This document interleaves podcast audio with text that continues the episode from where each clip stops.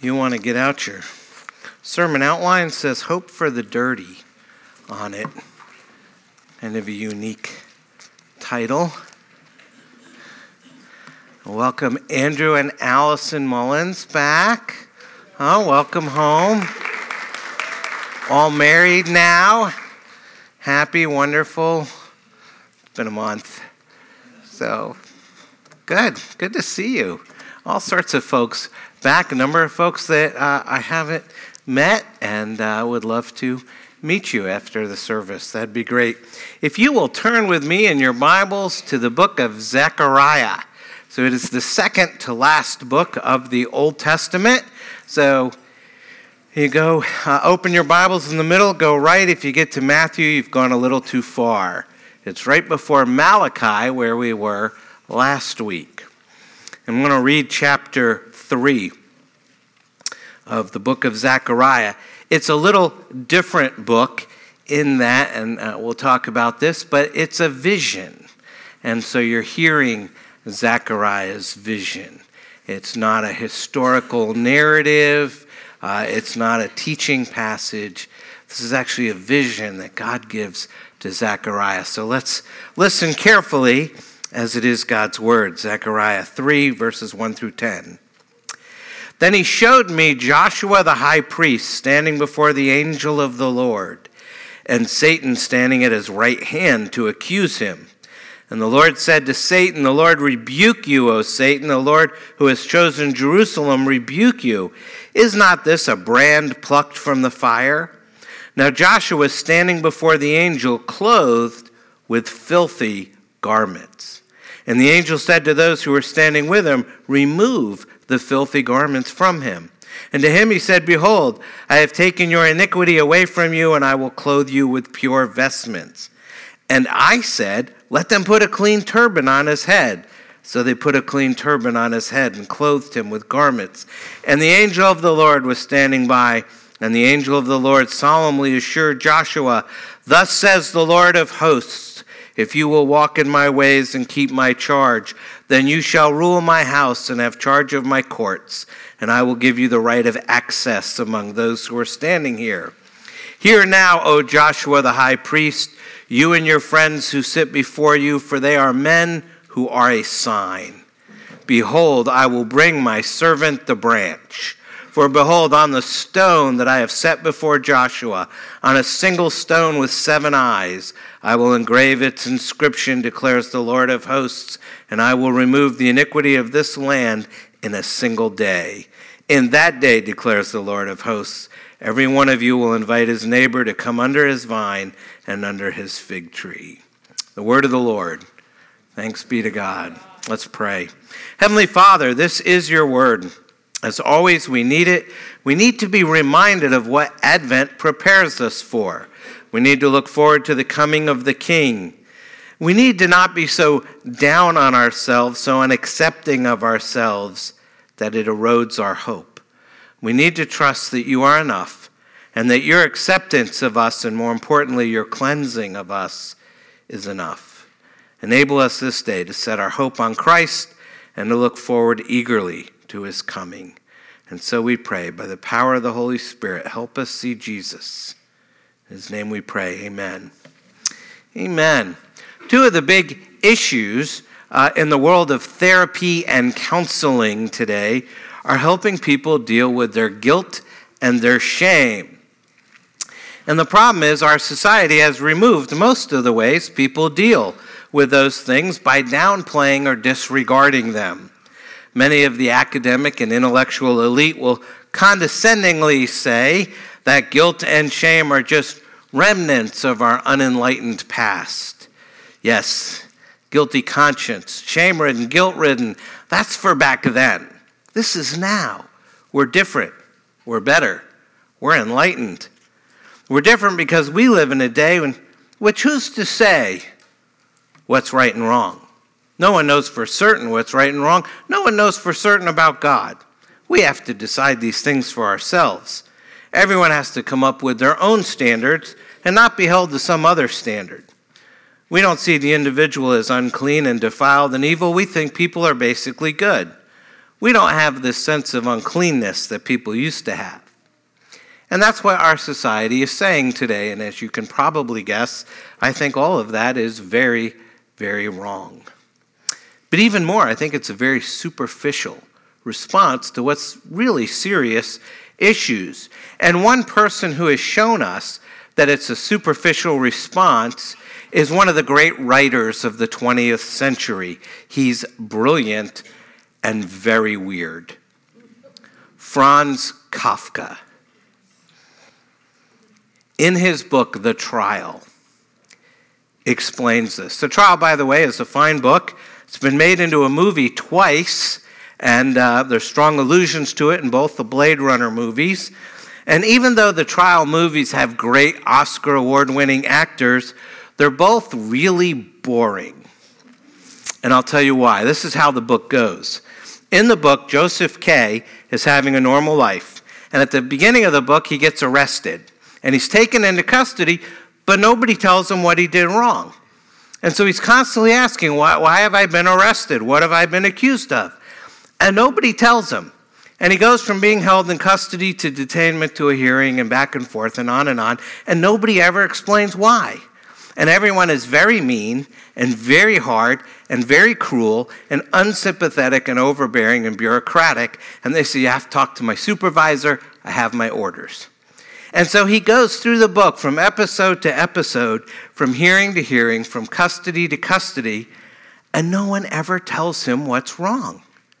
And he starts to wonder about his life. So maybe it was for this. Or maybe I was arrested for that. I mean, I did that. Doesn't seem like that was quite bad enough, but maybe because it's for, for that. And he goes through the whole book, never knowing what he was accused of. And in the very end, like on the very last page, one of the people who has him in custody, one of his guards, stabs him to death and he dies. That's how the book ends. Wouldn't that be a great movie? he's arrested. He never finds out what he's arrested for, and in the end, they kill him. And we, the readers, never find out what he was arrested for. It's actually a very powerful book. It was ranked one of the top 100 books of the 20th century. And here's why because Franz Kafka actually told us what the book was about. He died in 1924, and most of his works were published after his death against his wishes. He actually wanted them all burned. But along with his books, he kept journals which explained all his writing. And in these journals, Kafka wrote about this book, The Trial, and he says this book is about the state in which we find ourselves, which is quite sinful, yet independent of guilt. Now, Franz Kafka was a German Jew, and he wrote this book in 1914 and 1915, right at the beginning of World War I. And he says that we live in a world where we don't believe in sin and we don't believe in guilt and we don't have those categories of guilt and sin and shame anymore. And yet we still know, we still feel deep down there's something wrong with us. And Kafka is actually onto something. He says, in spite of the fact that we don't have these categories of guilt and sin and shame anymore, we still have this deep, profound sense that if we were examined, we wouldn't pass. If we were inspected, we get rejected. We have this profound sense we have to hide, a deep sense that we aren't acceptable. And in some way, we have to prove to ourselves and prove to others that we're worthy or that we're okay or that we're lovable or that we're valuable. And Kafka is saying it's because you don't believe in sin, you don't believe in guilt, even when you feel guilty. We come to the point where we don't believe in anything and yet you know somehow that you're unclean. But now, there's nothing you can do about it, and it leaves you without hope. Somehow, despite rejecting the categories of guilt and sin and shame, you still know you're not up to specs, you're not up to speed. You can call it a phobia or a complex or a syndrome. You can uh, blame it on your parents and say they didn't love me enough. You can give it some psychological term, but there it is. We all have deep down a sense that we're unclean. And so we're covering and hiding and working like crazy to do something about it. We all have this sense, even us, even now, a hundred years after he wrote this, that we're unclean. And we, if we can't figure out how to address that sense of being unclean, of being inadequate, of being unacceptable, of being dirty, then we have no hope. And most people can't live without hope. Welcome to the world of the prophet Zechariah. Before we get too far into the text, let me back up and ask some important questions. Who is Zechariah and what are these visions? Zechariah, as you've probably figured out, is a prophet. He's a contemporary of Haggai, and he's writing around the 6th century BC. Uh, two weeks ago, we were in Amos, uh, which occurs about 150 years before Zechariah. And last week, we're in Malachi, which occurs about 150 years after uh, Zechariah. So now we're in the middle, and what's going on? Well, it's been 15 years since we as a church were in Zechariah, so let me remind you. Uh, God's people have been in exile in Babylon, and now they're starting to return home to Jerusalem. And we can't forget, prophets are to real people, real life, real situations. And in Zechariah's case, the exiles have come back, and theoretically, they're supposed to rebuild the temple. Um, uh, but they didn't start doing that. They were just too overwhelmed. And the prophet uh, Haggai comes by. He rebukes them for building their own homes but neglecting God's home.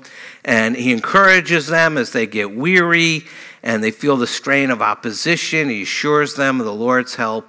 And along with rebuilding the temple, he has to reestablish worship. And that's actually a very difficult task because this generation that's rebuilding the temple and reestablishing worship has been off in exile.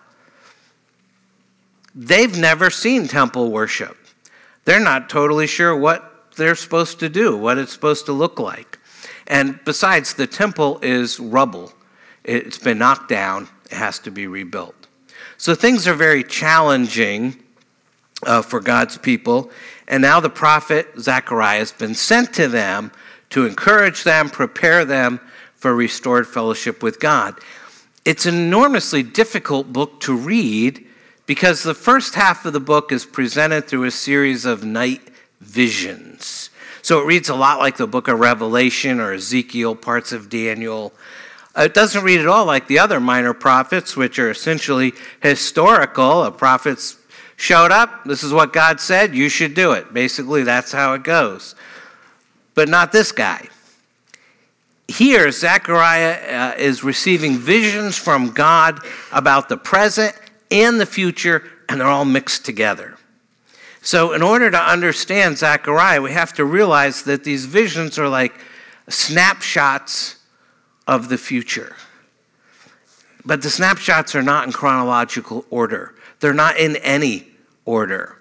And so we only see what's happening in that snapshot and have no idea how it relates to all the other snapshots. But they all show that the Lord's focus is on care and concern for his people. And the night visions make the point that God knows what's going on, He sees everything that's going on, He cares for the people, He's going to act to bless His people. And so the man that's called upon to lead the exiles to restore this worship is Joshua the high priest. And so, with that background, we're going to enter into one of these visions, the third and central vision of Joshua the high priest standing before the Lord in the temple. And the first thing we see is the defense he mounts. The defense he mounts. And the he here is Jesus, it's not Joshua. Starts at verse 1. Then he showed me Joshua the high priest standing before the angel of the Lord, and Satan standing at his right hand to accuse him. And the Lord said to Satan, The Lord rebuke you, O Satan. The Lord who has chosen Jerusalem rebuke you. Is not this a brand plucked from the fire? Now Joshua was standing before the angel, clothed with filthy garments. So we open with this dramatic scene. Joshua, the high priest, appears before the angel of the Lord, an Old Testament figure who, in the light of the New Testament, can only be understood as the pre incarnate Christ. Now, worship at the altar is, uh, they're starting to reinstitute that. So the people have coming back to the city and they're going to start rebuilding the temple, but it hasn't been fully restored yet. And so, what you think starts as an act of worship actually becomes something of a tribunal, a courtroom scene. And at the right hand of the angel of the Lord, you have Satan, the chief accuser and opponent of God and his people. And he's there to accuse Joshua before this heavenly court and actually to press for Joshua's destruction. So the court is assembled, Joshua is the defendant, and he's being arraigned before the heavenly judge. And the satanic prosecutor stands to accuse him. Notice carefully, Satan doesn't have to invent any of the charges that he brings against Joshua. Verse 3 Now Joshua was standing before the angel, clothed with filthy garments. Now that's a shocking image, especially for Zechariah, who is himself a priest. The high priest has to wear these sacred, pristine, pure white linen vestments before he could appear in the presence of God in the temple. They took a whole week before he went in to make sure he was perfectly clean. But here he is, covered in filth. The word used here can actually mean excrement. He is unclean, literally, ritually, in every sense of the world, and he appears before God utterly unacceptable, contemptible, defiled. And it's a powerful representation not of Joshua the high priest, but of Joshua the sinner. And all Satan has to do is point. The evidence is irrefutable and undeniable. Joshua is so dirty that he's stomach turning, he's repulsive. There's no need for trumped up charges. The facts are condemning enough. Now, the devil later will need false accusations for Jesus, but he doesn't need any for Joshua. He doesn't need any for you or for me. Like Joshua, apart from Christ, we're unacceptable, defiled, degraded in the filth of our own sin. And all Satan has to do is simply point to the facts, open and shut case.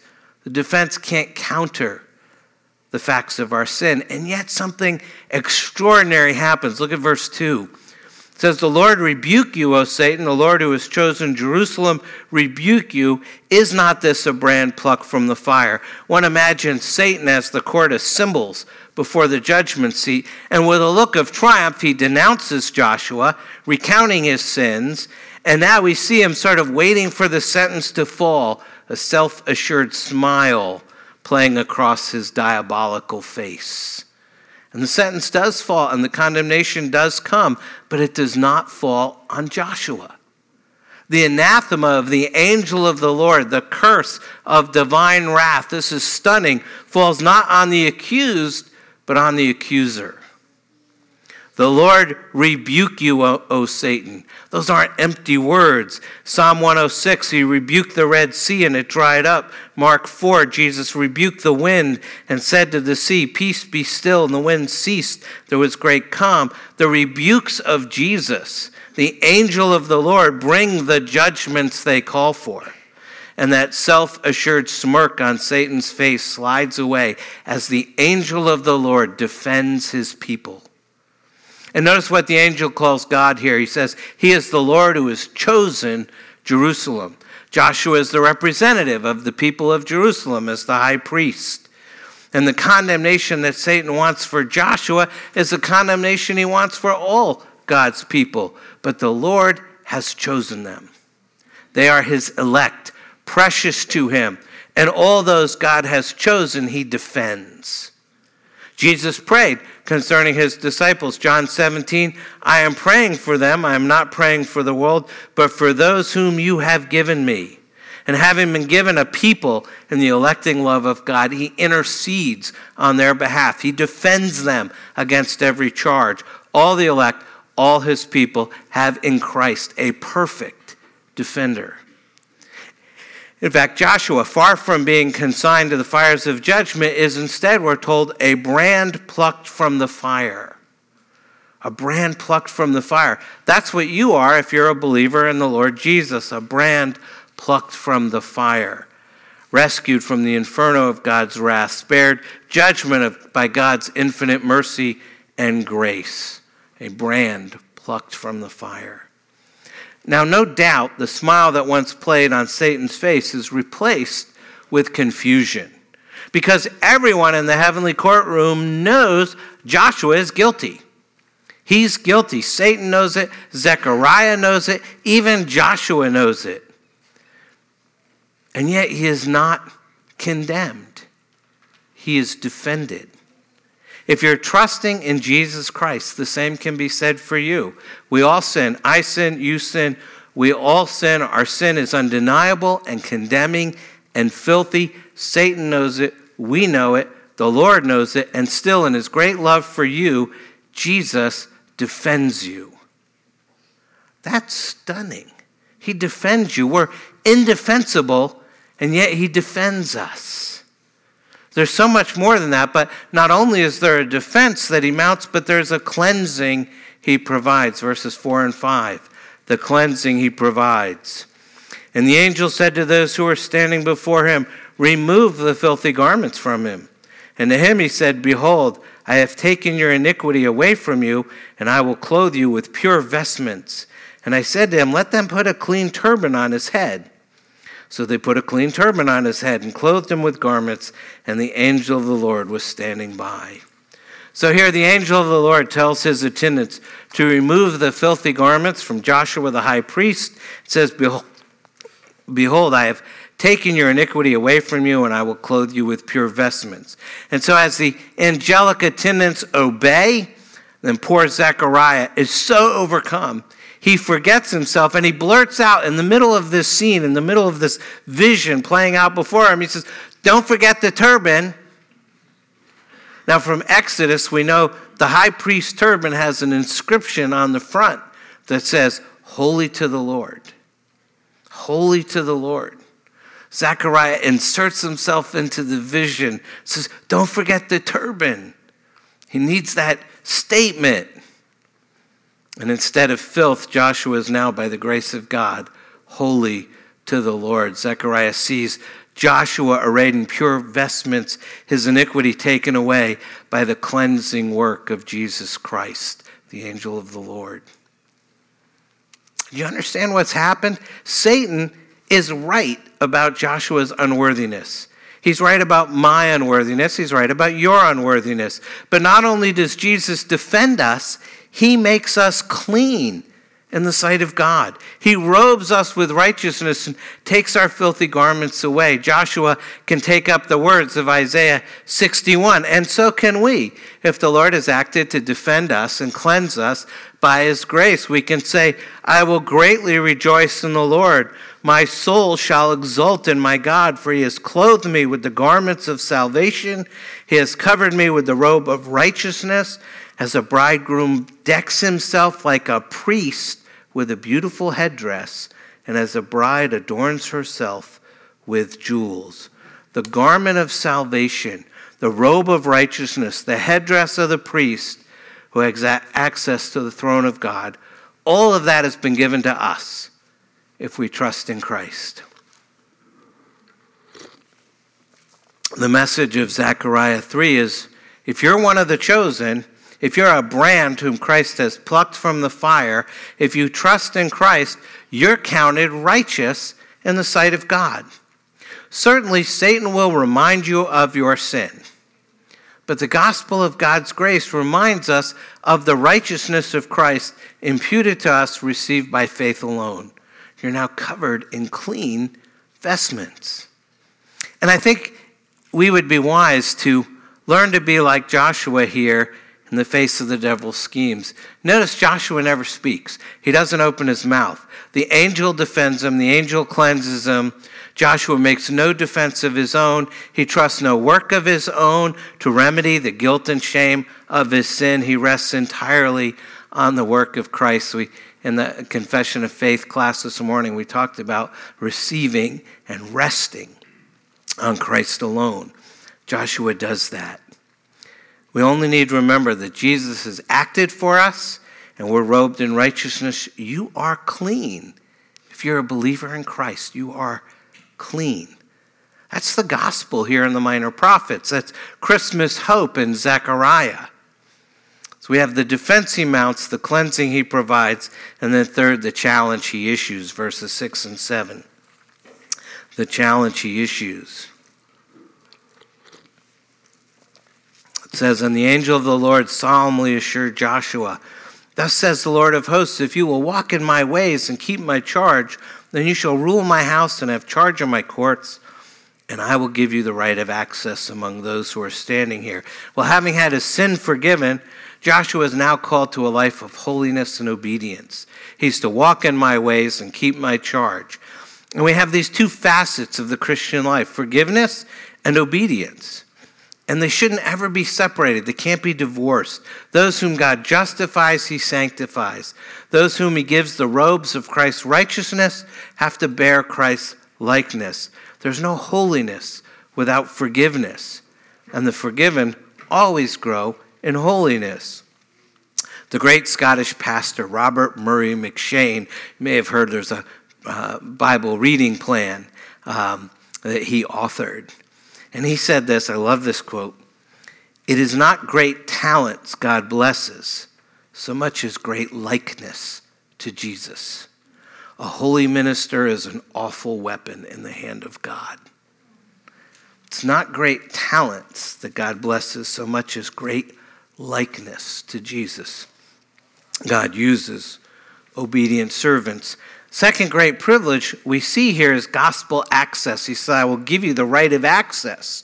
Among those standing here, the angel of the Lord is speaking about the court of heaven, and this is a staggering promise the right of access around my throne in my presence, communing with me. There's a connection between growing obedience and deepening communion with God. Obedience and communion with God by His Spirit through His Word ordinarily go together. If you want to feel the presence of God in your life, if you want to enjoy communion with Jesus uh, through the means of grace, the Word preached, promises prayed, the gospel made visible in the sacraments, a growing awareness of the work of the Holy Spirit in your life.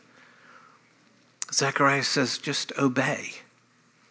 He makes it sound easy. We all know it's not easy, but he makes it sound easy. We have to work at obedience. We have to pursue holiness. We have to be serious about our faith. So we have the defense he mounts, the cleansing he provides, the challenge he issues, and then fourth, the deliverance he brings. There remains an unanswered question in our text, and that's Joshua is guilty as charged. God is holy, we're not, and yet Satan is condemned. Joshua is forgiven, commissioned for service. How does that work? How is it right for God to do anything other than condemn Joshua? Look at verses 8 through 10. Hear now, O Joshua the high priest, you and your friends who sit before you, for they are men who are a sign. Behold, I will bring my servant the branch. For behold, on the stone that I have set before Joshua, on a single stone with seven eyes, I will engrave its inscription, declares the Lord of hosts, and I will remove the iniquity of this land in a single day. In that day, declares the Lord of hosts, every one of you will invite his neighbor to come under his vine and under his fig tree.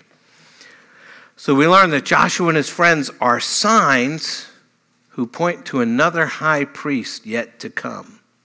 So the text uses three titles for this one who is yet to come. He is the servant of the Lord, he is the branch, and he is the stone.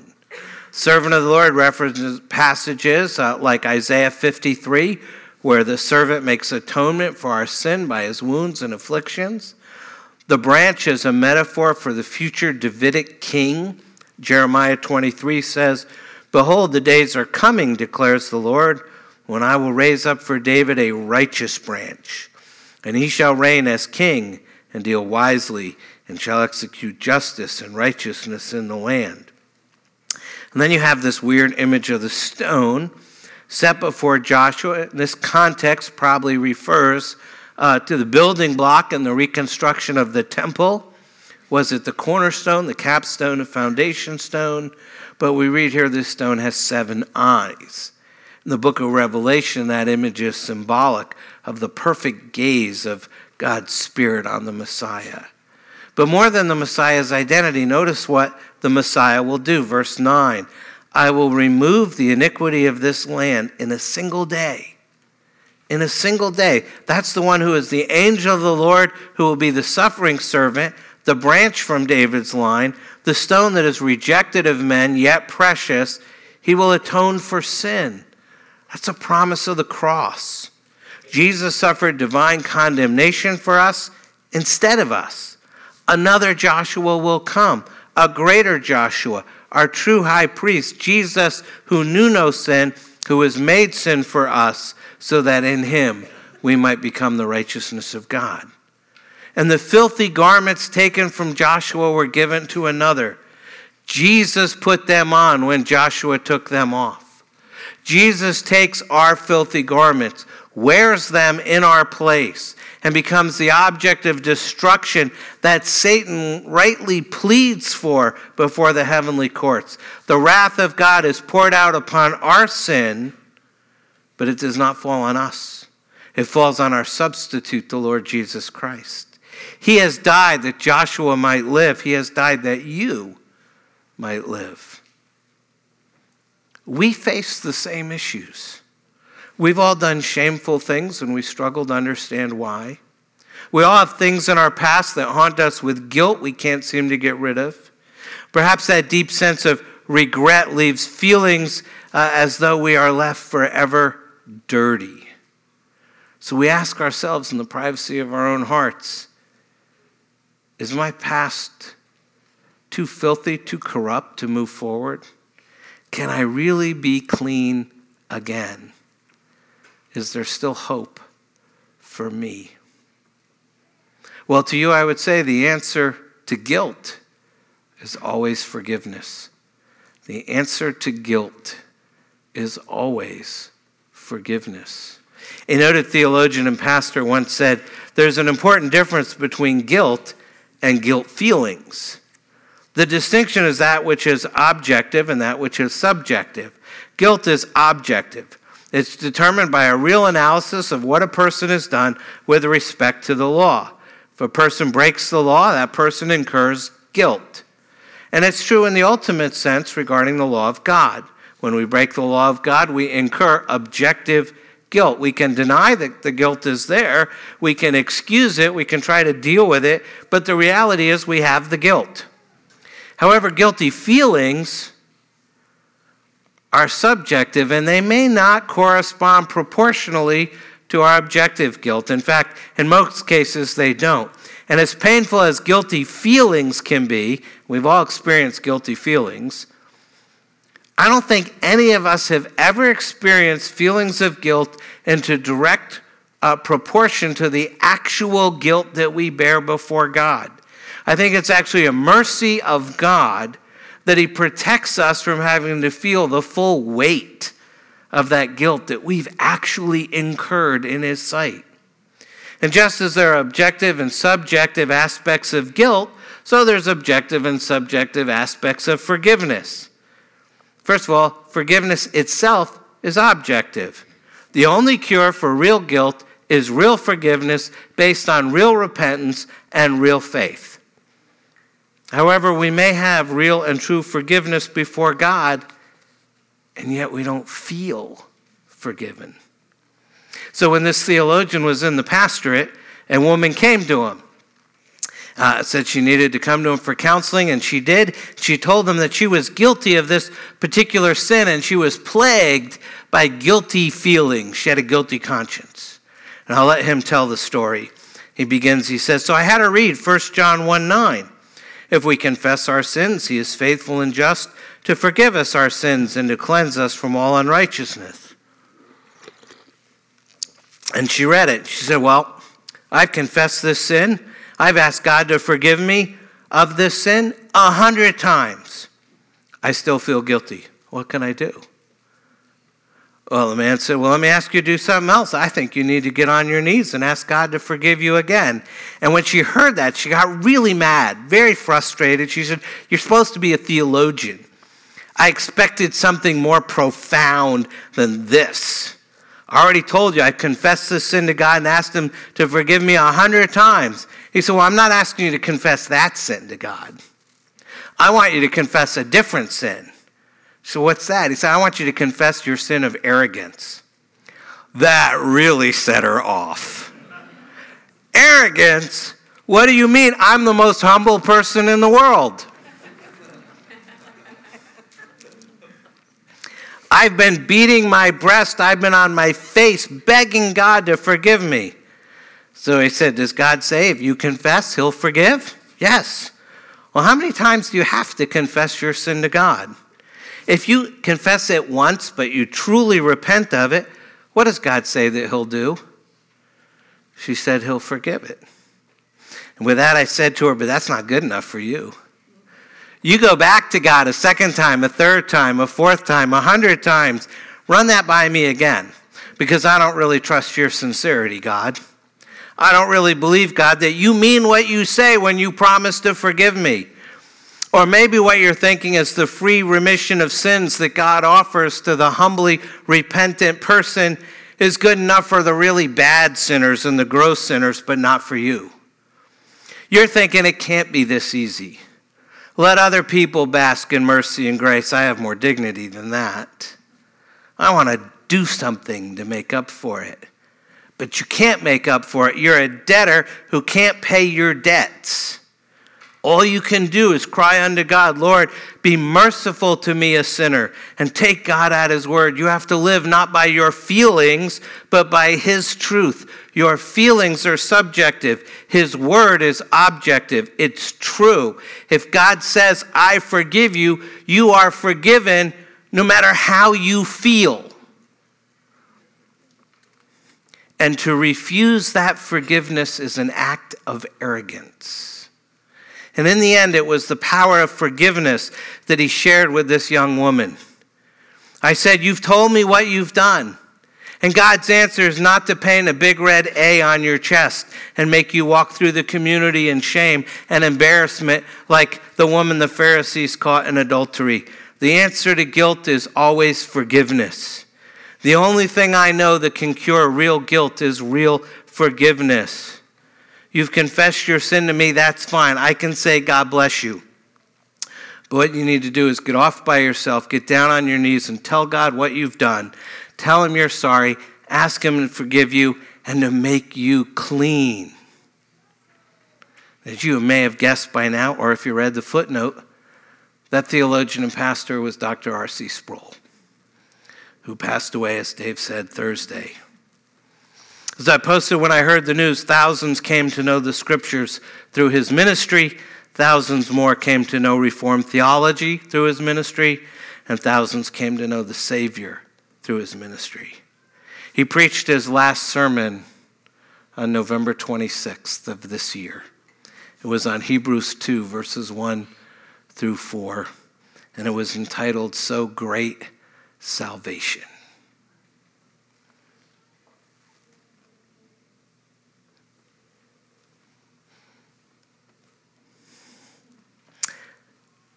I think, as R.C. preached, so great salvation. Joshua the high priest would have understood as he stood before the throne of grace, now clothed in clean garments. Jesus, our Lord and Savior, would understand as He is the one who left the throne of grace to give us clean garments and to take our dirty ones on Himself. I pray that everyone here would understand as that same Jesus, now our forever high priest, dressed in our dirty garments, takes you and me and puts his clean garments on us so that we can boldly approach that very same throne of grace. We're given his robes of righteousness, and putting them on us, we're completely forgiven because the answer to guilt is always forgiveness.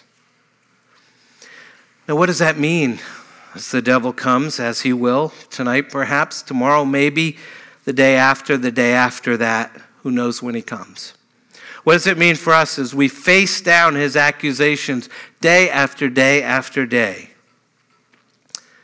Does it mean we can sing with confidence these words that you know you've sung many times? When Satan tempts me to despair and tells me of the guilt within, upward I look and see him there who made an end of all my sin. Because the sinless Savior died, my sinful soul is counted free. For God the just was satisfied to look on him and pardon me. You sing that in Satan's face and silence his accusations. Jesus died for my sins. Therefore, I am clean. Think about that and then thank Him for that. You need to pray. Take a moment to do that, and then I'll close.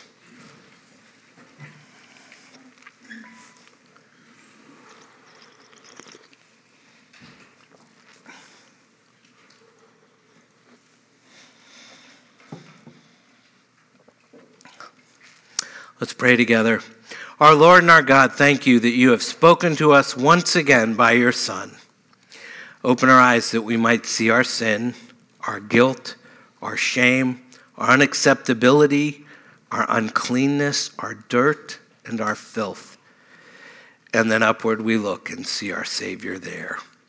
God our Father, we bow before you. We confess to you we often live as a people without hope. We deserve destruction. You defend us. Christ intercedes for us and cleanses us and robes us with his righteousness and takes our filthy garments and wears them himself. He puts them on and he's condemned instead of us. How we praise you for the gospel of God's grace. As Satan comes against us, as he no doubt will, reminding us of the filth of our guilt and sin and shame, would you help us cling to that truth that the tomb is empty, the work is done, and my Savior who bears the wounds of his finished work sits at the right hand of the throne of God above, and the devil has to take up his argument with him, and his wounds silence every accusation. The debt is paid, so be with us, we pray. Restore our hope. Thank you that Jesus comes to take away our sin, putting it on himself, wearing our dirty garments. Thank you, we have a great high priest who makes us clean. Thank you that the King is coming. Grant that we may believe it and live like it and hope in it.